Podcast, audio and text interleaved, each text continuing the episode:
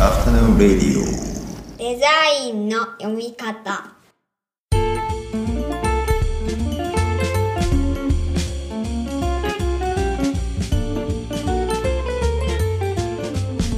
アフタヌーンレディオデザインの読み方。大林博です。こんにちは。中村正宏です。こんにちは。この番組は我々2人がデザインの基礎過程をプロトタイピングするプロジェクトデザインの読み方のポッドキャストになりますはいじゃあよろしくお願いしますお願いします。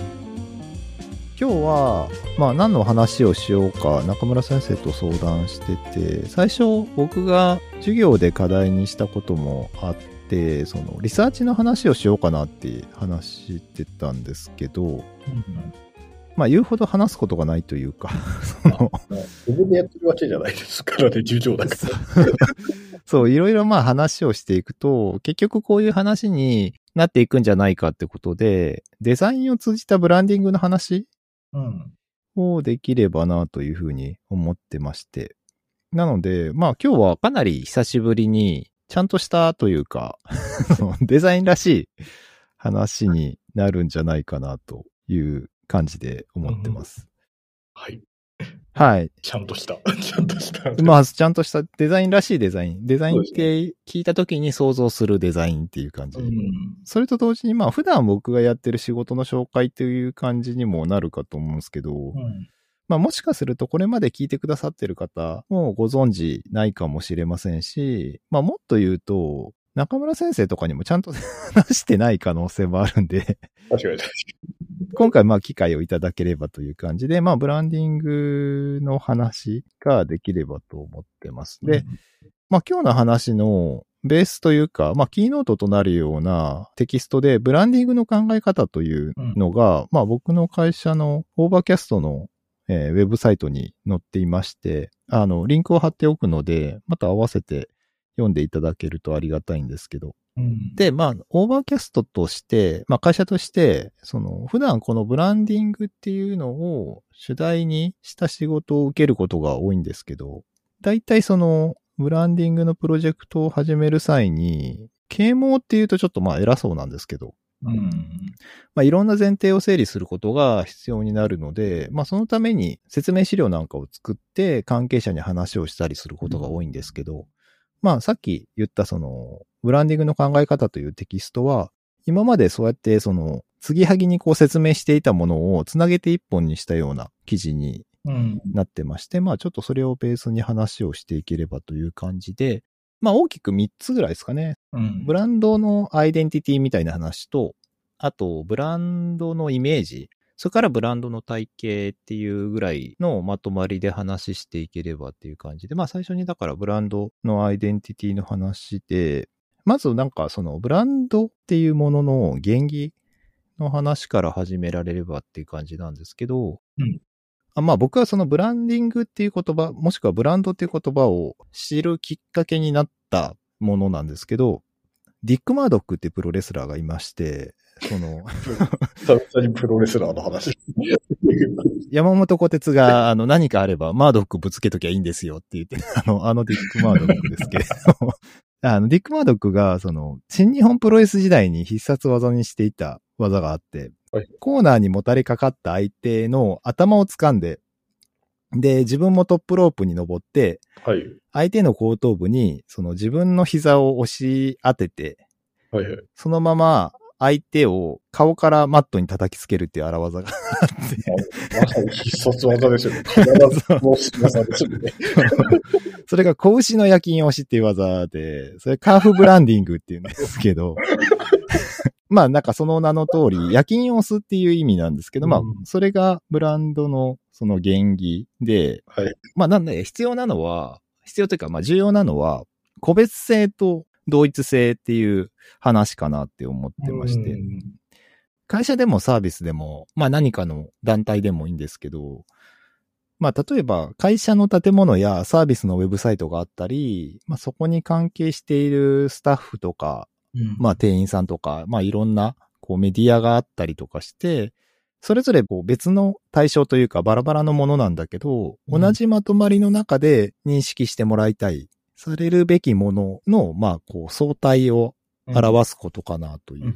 感じで思ってまして、で、これを呼ぶのに、ブランド以外のいい言葉が見つかんなくて、それでブランドと使ってるっていう感じが僕の中ではあるんですけど、うん。なんで、そのブランドっていうのは、人間の姿、形、まあ顔とか、なんかそういうものに近い感じがして、うん。例えば、前回初めて会った人が次会う時に全く違う顔をしてるとか、まあ前回会った時160センチぐらいだった人が、あの180センチぐらいになってたら、あ、あの人じゃないなってなっちゃうんで、まあ毎回初めましての挨拶が必要になって、まあどっちにしてもコミュニケーションコストがかかるっていううん。ところが、まあ問題で。なのでまあ個別であること、そしてその同一性がちゃんとこう保証する印のようなものが必要になるわけで、それをまあブランドうん。で、それを定着させるべく行う活動をブランディングっていう意味合いで使っていて、まあ大体これで合ってるかと思うんですけど。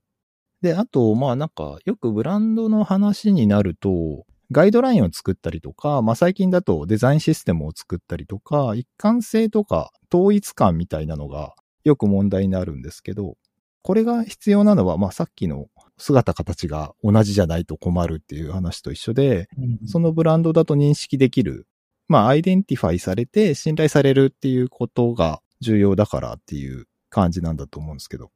うん。まあ、なんかこの辺は大丈夫かな？まあ、当たり前ですけど、例えば Amazon から届くパッケージが野菜とかが入ってた農協の段ボールじゃなくて Amazon って書いてある方がいいし、その、セブンイレブンの店の看板は 3F とちゃんと違う方がいいっていう、そんぐらいの感じですかね。うん。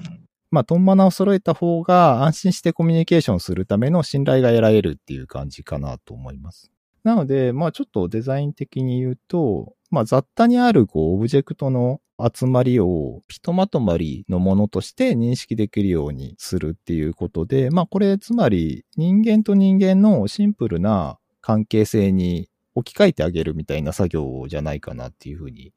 思うんですね。うん。で、そうすると、えー、まあなんか人間の倫理観で、その範疇で考えられるっていう感覚になるのが、まあ僕はいいとこかなと思ってまして、例えば嘘をついたりとか、まあ相手によってコロコロ態度を変えるよりも、その人らしさのうちにある程度一貫した態度を取る方が信頼されるってわかると思うので、なんかこれがブランディングにおいて最初にすべき整理というふうに考えているところです。うん。この辺まあ、僕は当たり前の話に感じられる方も多いと思うんですけど、まあ実際のプロジェクトワークでは、結構まあこういう話をすることが多くて、うん。どうも認識っていうか意識が合ってないなって思ってたら、うん。そもそもの話が共有されてなかったっていうこともあるので、まあ念のため、ちょっと最初に説明してみました。うん。で、まあ、ここまでが、まあ一般になぜブランドには一貫性が必要なのかっていう、まあなんかブランドアイデンティティの話をしてきましたけど、このブランドの自己規定みたいなのをどうやって決めるかっていうのは多分いろいろやり方があると思うんですよ。うん。で、例えば、デザインワークで何かサービスとかプロダクトを作る、まあ、作る前に、それを利用するペルソナを作ったりしますけど、まあこれは、まあユーザーの仮説みたいなものなので、うん。そのユーザーが考えるブランドを想像することもできるわけですよね。うん。ただまあなんか個人的にはリサーチをしながら、すでにあるそのブランドらしさを見出したりとか、まあまたは見立てるみたいな作業をすることが多いんですが、そのサービスやプロダクトのデザインなんかにおけるメンタルモデルってあると思うんですけど、まあそれとこれ同じ構造というか、要するにユーザーのメンタルモデルに合わせてデザインをした方がいいけど、そのデザインしたものもデザイナーが想像するユーザーのメンタルモデルでしかないんで、うん。そのユーザーのメンタルモデルはみたいな感じで結構無限交代していくような話なんですよ。だからまあ、これをメンタルモデルではなくて、ブランディング用語で、まあ便利なブランドイメージという言葉があるんで、それを使っているんですけど、そうするとまあなんか、自己イメージと他者の考える自分のイメージみたいな、ちょっと精神分析っぽい領域でうん。考えられるというところがあって。あ突然なんか嫌な感じの無茶ぶりして申し訳ないですけど、はい中村先生って自分がどんなイメージの人間だと思いますか？ああ、あんまり僕、自己ブランディング的なこと多分疎いんですよね。あんまり他者にどう見られたいとか、どう見られてるかを考えてないから、何とも答えられないところですよね。わかんないですよね。確かに。わかんないです。そう、わかんないんだと思うんですよ。逆に、それでき、できてるというか、それを意識してる人すごいなと思うんですよ。そうですね。そうですね。どう見られたいみたいな。けど合ってるかどうか怪しいとか。うんなんかまあ逆に言うと、これが僕みたいな立場で第三者的にブランディングのプロジェクトに関わる意義でもあるとは思うんですけど、うんまあ要はブランドイメージ考えると結局他者のイメージなので、うんこれもなんか一瞬無限交代しそうになるというか、うんけどまあ他者が考えるブランドイメージみたいなのをもうわかんないものだと一度放り出してしまえばもう一回そのさっきのブランドアイデンティティ、まあつまりそのブランドらしさ、そのブランドの精神性みたいなのと真摯に向き合うみたいなことに立ち戻ることができるので、まあそれがすごく重要じゃないかなっていうふうに思ってまして、うん。要するにそのブランドらしさを愚直に見つめ直す体制にならざるを得ない状態になるというか。うん。で、まあさっきそのブランドイメージという話をした通り、まあブランディングっていうのは基本的にイメージの問題だと思うので、ここまでのイメージがプロジェクトで共有できてれば大体うまくいくっていう感覚がありまして。うんえーまあブランドイメージって結局わかんないから、自分たちらしさみたいなのをちゃんと見つめ直してやっていくみたいな体制になるみたいなところ。うんで、まあイメージって言っても、まあなかなかこう共有が難しくて、例えばマーク・ロスコみたいなうん絵画のイメージを共有しても、なんか綺麗って人もいれば、わけがわからんって人もいて、うん特にそのビジネスの論理で身体をフォーマット化してるような人はいると思うんですけど、うんまあそういう人は、そのロゴスの方が強かったりすると思うんで、まあできるだけテキストで、まあブランドの定義を共有するのが安全という感じもあって、うんで、重要なのはそのテキストに設計思想が込められていたり、まあデザイナーが衣装を想像できるように、要はテキストも結局そこからこうイメージを想起するわけなんで、うんなんでそこから衣装につながっていくようなものになってればいいっていう感じで、なんでまあ結構テキストでこのあたりを定義するっていうのが、まあ重要かなっていう感じで思ってるところで、うん。ここまでが前提という感じで、で、ここからは、まあ半分プロジェクトワーク、半分デザインの原理的な話になっていくんですけど、ブランドの体系の話をできればと思うんですけど、うん。そのブランドの体系って言っても、いわゆるあの、ブランドアーキテクチャみたいな、そのマスターブランドがあって、サブブランドがあってとか、うん。まあコカ・コーラがって会社があって、コカ・コーラって製品もあるけど、スプライトっていうのもあるとか、うん。まあエンタープライズなそういう話ではなくて、こう、ブランディングのプロジェクトにおいてデザインされるものの体系とか、まあもっと言うと、ブランドに関係するオブジェクトによって構成されるものの体系っていう感じの話ができればって感じなんですけど、うんブランドに関係するものなので、例えばロゴとか、まあサービスの UI とか、うん。店舗があるブランドだったら制服とか、まあそんなものだけじゃなくて、その店員がどんな接客してるのかとか、うん。まあ要するにオブジェクトとしてどんな振る舞いをしてるかとか、まああとはさっき言ったペルソナとかコンセプトとか、プロジェクト内で共有される資料とか、なんかそんぐらいの、えっ、と、ものまで含んだブランドの構成要素の体系っていう感じのものを、まあなんか今言っていて、で、まあこれらをブランドの構成要素として見るっていうわけなんですけど、その時に全てを仮説として見るっていうことが重要じゃないかなっていうふうに思ってまして。まあ要するにあれですね。一旦出来上がってるんだけど、完成ではないというか、うん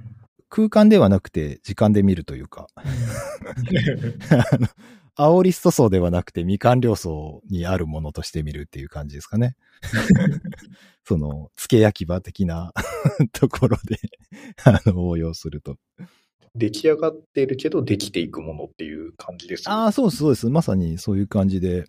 よく、このデザインの読み方でも言ってる、そのデザインの原理の話あるじゃないですか。うん。デザインっていう言葉には、計画と準備っていう意味と、うん。作られたものっていう二つの名詞の意味があるあるわけですけど、うん。これってだから意味として分かれてるんじゃなくて、どちらの意味も包摂しているというか、相互包摂してるみたいな関係だと思っていて、つまり作られたものであると同時に計画準備でもあるみたいなことなのかなって思ってまして、うん。例えば、ブランド戦略資料みたいなのを想像すると、計画とか準備の話だと思うと思うんですけど、これはブランドの構成要素として作られたものでもあるし、例えば、まあサービスのアプリなんかをリリースした場合にうん、作られたものって思われるけど、それ自身が何らかこうブランドを体現しているわけなので、今後のブランド展開における計画や準備にもなってるっていうような話うん。仮説って話しましたけど、どちらもこれから検証する余地のあるものっていうのは間違いないかなと思っていて、うん。まあそういった構成要素がブランドの身体みたいなものをこう作っていくようなものだと思っていて、で、それがまあ仮説の体系として出来上がっていくと、仮説がこう相互に関係し合って構造化されるんで、自己言及的なシステムになっていくというか、うん。日々時が流れていく中で迷子になってしまわないように、お互いくくりつけ合ってるみたいなうん。感じになっていくと思うんですけど、まあそれが割と僕の中ではブランディングの本質という感じで考えてまして、うん。そうすると、それぞれの仮説が、まあアセットとして再利用できるようになるっていうところ。うん。で、そうすると全体のバランスの中で是正し合えるみたいな感じになって、まあそうすると、プロジェクトとして客観的な判断もできるようになるみたいな。うん。まあそんな感じのブランディングを考えながらやってるっていうのが、まあ普段僕はやってることで、その先日書いたそのブランディングの考え方っていうのを簡単に説明した感じなんですけど、まあこれをオーバーキャストでは一応そのブランディングバイデザイニングっていう標語というかうん言い方をして、まあデザインを通じたブランディングと言いながらプロジェクトで実施しているという感じですかね。うん。すいません。なんかざっと駆け足で説明しましたけど、まあこんなことを書いているので、まあ他にももうちょっと詳しく、例えばマーケティングとの違いとかそういうことも書いてたりするんで、もしご興味ある方は読んでいただければって感じなんですけど。面白いですよね。なんか、いや、このあの、文章が、あの、出されたときに、なんか割とこれまで会話の中で断片的に耳にしてきたこと、まとまってこういう話になるんだなと思って拝見してたんですよね。ではいはいはい。あの、ブランディングにおけるその時間感覚っていうのはね、重要だし、なんか意外うんとその前段階までは皆さん話をされるけど、そのブランドができる中でその総合的にジャッジされていくような感覚っていうのは意外となんか言及されてない気もするんですよね、そういうこと。僕、ブランディングとかをなんか例えば大学とかの授業とかで扱うときに、なんか割と最初にやっぱり出してしまうのがカトリックなんですよね。なんかああ、いや、まさにそうだと思います。うん。で、まあ、あれはね、当然今のビジネスの時間感覚とは全然違うぐらいの時間が流れてますけど、やっぱりあれって、うんあの、まあ、まあね、まあ、ある意味ブランドと宗教、宗教のフォーマットっていうのがね、意外とそのブランディングのデザインとそんなに変わらないような気もするときあるんですけど、その、うん。自分たちの中での価値観とか倫理観っていうのが定まっていく中で、で、これは、あの、自分たちのそのアイデンティティになるものであるとか、これは違うみたいな、そういうことができていく わけですよね。そういううんでそれがまあ、あの、定期的に時代に合わせて、その上書きされることもあれば、あるいはその伝統として保持されることもあったりして、なかなかそういう関係性みたいなのがね、結構その、あの、これを見ながら思い浮かんできたかな、う浮かんできた感想というか、そういうところですね。ああ、ありがとうございます。そう、まさにカトリックの話僕もよくするんですけど、本当よくできたブランディングというか、メディア展開上手っていううん 感じですよね。それこそなんかね、聖書みたいな本というかね、ああいうモバイルテキストみたいな話も含めて、うん。あるいは宗教画みたいなビジュアルイメージも含めて、ななんていうか結局今使われてるコンテンツというかね、メディアの要素を全部使ってますよね。だから、そう、一通りフォーマットできてるし、結局今、例えば学校で教える教室のフォーマットも、教会のフォーマットから外れてないし、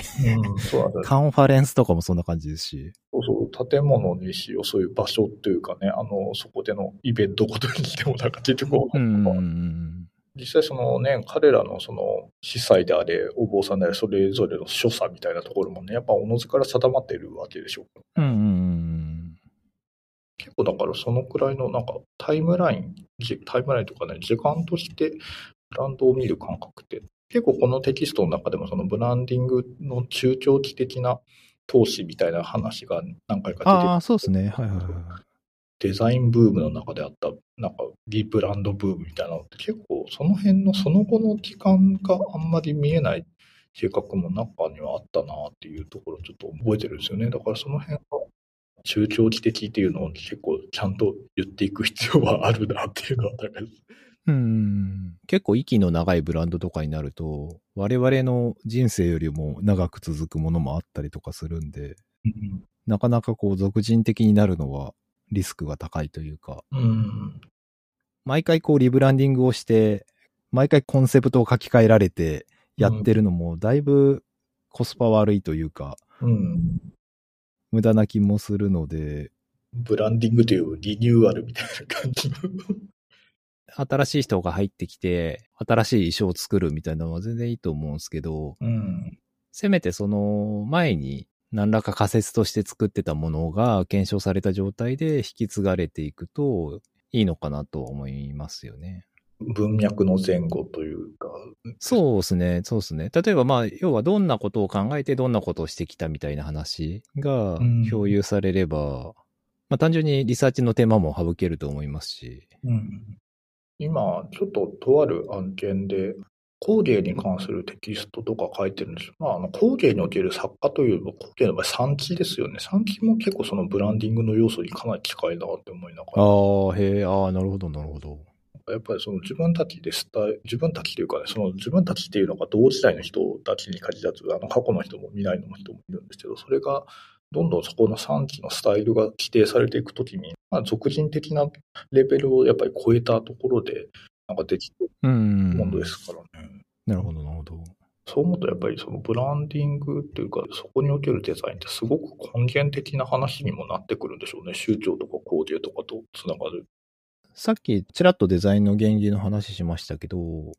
日本だと、その作られたものっていうところにデザインっていう言葉の意味の重心があるので、うん。デザインの仕事っていうと、